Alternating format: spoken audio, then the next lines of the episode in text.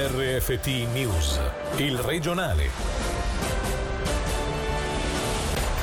Buonasera e ben ritrovati dalla redazione di Radio Ticino. È stato ritrovato morto il 34enne parapendista ticinese domiciliato nel Locarnese. Uomo che era partito lo scorso sabato 25 luglio da Cardada, poco dopo le 11.30, con un, con un parapendio dalla vela rossa e gialla in direzione del confine tra Canton Vallese e Italia. Sentiamo il portavoce della Polizia Cantonale, Renato Pizzolli. Questa mattina, poco dopo le 11.30, grazie anche all'impiego di un elicottero dell'esercito, è stato ritrovato in una zona impervia della valle del Chignolash, in Valle Maggia, il corpo senza vita della persona scomparsa. Quello che ha permesso il ritrovamento è stato tecnicamente la possibilità di vedere sia dall'alto che anche attraverso dei pattugliamenti una zona che era vastissima. Diciamo Diciamo che però il successo di una ricerca così complicata è stato il grande impegno e l'assiduità con cui queste ricerche sono state portate a termine, eh, purtroppo in maniera comunque infausta. Alle ricerche hanno partecipato in maniera attiva l'esercito, la Riga, il soccorso alpino, le guardie di confine, Care Team che ha dato un sostegno anche ai familiari determinanti in una situazione così difficile e anche enti di soccorso soccorso svizzeri e italiani come un importante numero di volontari che sono stati coordinati dalla polizia cantonale. Ricerche che nelle ultime ore, grazie a vari esperti, avevano potuto essere condotte in maniera più mirata. Sentiamo come dal capitano Giorgio Locatelli, responsabile del quarto reparto di Gendarmeria del Locarnese. Dopo aver fatto passare una quantità di territorio vastissima, siamo passati a una ricerca più mirata e più specifica, in base a delle analisi fatte dagli specialisti, quindi dagli specialisti meteo, dagli specialisti di comunicazione, di voli di parapente, di cartografia cartografie che hanno fatto delle valutazioni e ci hanno indicato delle zone in cui concentrare delle ricerche. Il Ticino è stato uno dei cantoni più toccati dalla pandemia di coronavirus, ma ha agito con grande senso di responsabilità. Si è espresso così oggi in esclusiva ai microfoni di Radio Ticino Ignazio Cassis in visita a più di 400 giovani presenti al centro sportivo di Tenero. Il capo del Dipartimento degli Affari Esteri ha tenuto un discorso davanti ai ragazzi presenti spiegando come essi siano il simbolo della Svizzera in movimento. Il consigliere, fener- il consigliere federale, come detto, ha però trovato anche qualche minuto di tempo per rilasciarci un'inter- un'intervista spiegando spiegandoci innanzitutto che significato assume la festa nazionale del primo d'agosto ai tempi del Covid-19. Ma ci vedo in particolare due cose. La prima è la riscoperta del nostro paese della Svizzera da parte degli svizzeri stessi.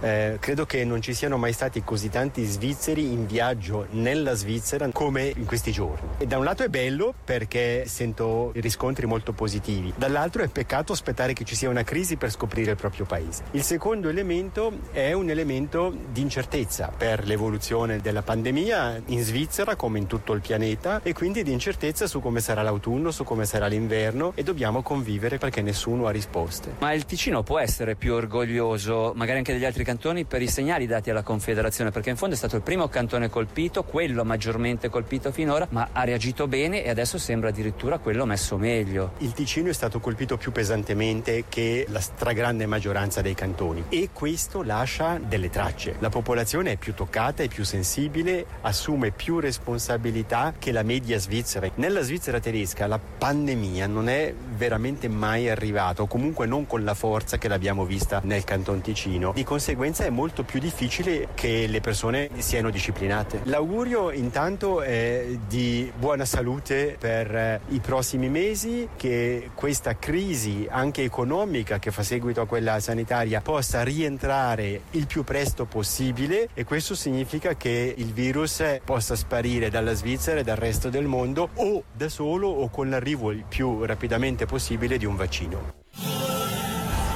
Sarà un Natale della patria all'insegna della riscoperta del territorio e della comunità. È questa la lettura del Presidente del Consiglio di Stato, Norman Gobbi, che abbiamo intervistato nella diretta mattutina in vista della festa nazionale di domani. Ci siamo riscoperti, abbiamo riscoperto il nostro paese, prima di tutto perché siamo rimasti più presenti sul territorio. Gli svizzeri stanno riscoprendo la Svizzera, i ticinesi e il Ticino. Rispettivamente dobbiamo riscoprirci anche come com- comunità, nel senso che in questi questi mesi abbiamo capito cosa significa solidarietà, pensiamo alle variazioni a sostegno degli anziani, che, di gente che si è messa a disposizione a titolo volontario, le, le varie organizzazioni messe in piedi dai comuni con la protezione civile rispettivamente quei volontari e gli operai comunali, beh significa anche questo un aspetto di solidarietà che talvolta lo dimentichiamo perché siamo un paese molto fortunato e lo dico sempre, la Svizzera festeggia il primo d'agosto, non festeggia una grande vittoria, un evento storico, festeggia il fatto di voler e di aver deciso di vivere assieme liberi in Svizzera. Iniziano le vacanze dell'edilizia, ma non per tutti. Per la maggior parte delle imprese oggi è stato l'ultimo giorno di lavoro prima della classica chiusura dei cantieri. Tuttavia, a causa dei rallentamenti dettati dalla pandemia, sono state concesse una settantina di deroghe ai grossi cantieri per recuperare il terreno perduto e tra questi anche quello della nuova Valascia. Arrivare ad una soluzione che accontentasse tutte le parti non è stato facile, come ci spiega Nicola Bagnovini, direttore degli impresari costruttori sezione Ticino, questa mattina nel Morning Show sulle nostre frequenze. Firenze. Sentiamolo. C'è stata una discussione abbastanza lunga e anche tesa con i sindacati. Noi durante il lockdown abbiamo chiesto di lasciare libertà alle imprese di scegliere quando fare queste due settimane. Poi le condizioni che ci sono state poste non ci hanno permesso di raggiungere l'accordo. Il grosso del settore chiude e i cantieri che hanno delle condizioni particolari perché sono in quota sopra i mille metri oppure c'è un interesse generale o pubblico oppure le scuole, ecco loro possono continuare a lavorare e le imprese hanno già organizzato le due settimane consecutive consecutive entro la fine di settembre. Sono 800 persone ma nel settore allargato. Nelle imprese di costruzione sono state 70 le deroghe date, toccano una quarantina di ditte ma riguardano proprio grossi cantieri, ad esempio i lavori nell'autostrada nella zona di Quinta Ombri, solo quelli parliamo di 350 operai. Come stanno le nostre imprese? Abbastanza bene, la chiusura di un mese, un mese e mezzo non ha tolto il lavoro ma l'ha solo ritardato, adesso stanno cercando di recuperare il programma lavori le riserve sono discrete, c'è però un'incertezza per l'autunno, non si sa bene cosa succederà dal profilo sanitario, le imprese che potrebbero anche assumere fanno fatica a prendere la decisione, comunque il Ticino sta bene in salute. Ora le notizie in breve questa sera con Davide Maggiori. Quattro nuovi contagi da coronavirus nelle ultime 24 ore in Ticino, non si registrano decessi. A livello svizzero i nuovi infetti sono 210 e si è registrata pure una vittima. Lugano stima una perdita di 50 milioni di franchi di imposte nel 2020 a causa del Covid, passando da 250 milioni di franchi a 200, lo si afferma nella risposta ad una interrogazione sul tema. Messa a segno una truffa del falso nipote il 29 luglio. Il ladro ha convinto la vittima dicendo che aveva bisogno di soldi perché è ricoverato in ospedale a causa del Covid.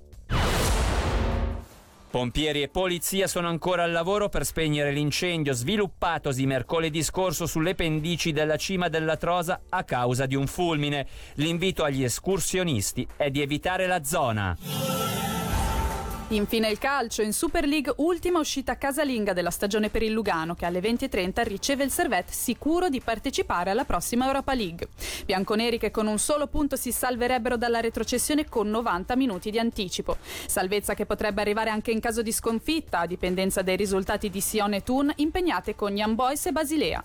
Ma il tecnico del Lugano Maurizio Iacobacci punta dritto alla vittoria. Noi dobbiamo avere la mentalità di entrare in campo e voler vincere la partita a tutti i costi per chiudere chiudere questo campionato, di avere la certezza di essere salvi e non pensare a solo fare il punto. Nei momenti eh, specifici la squadra ha sempre risposto presente. Abbiamo perso una partita, abbiamo subito reagito all'altra. Non abbiamo mai perso due partite di seguito e credo che se abbiamo solo perso due partite su 11 giocate è anche una maturità importante. Siamo attualmente la squadra imbattuta da sei turni, la miglior squadra con attualmente anche il Sion. Mi auguro e spero e sono convinto che cercheremo di mantenere tenere alta la pressione, cercare di andare subito a segno per poter poi gestire la partita in una maniera giusta. In casa vogliamo chiudere con una vittoria e credo che tutti ci tengono a farlo.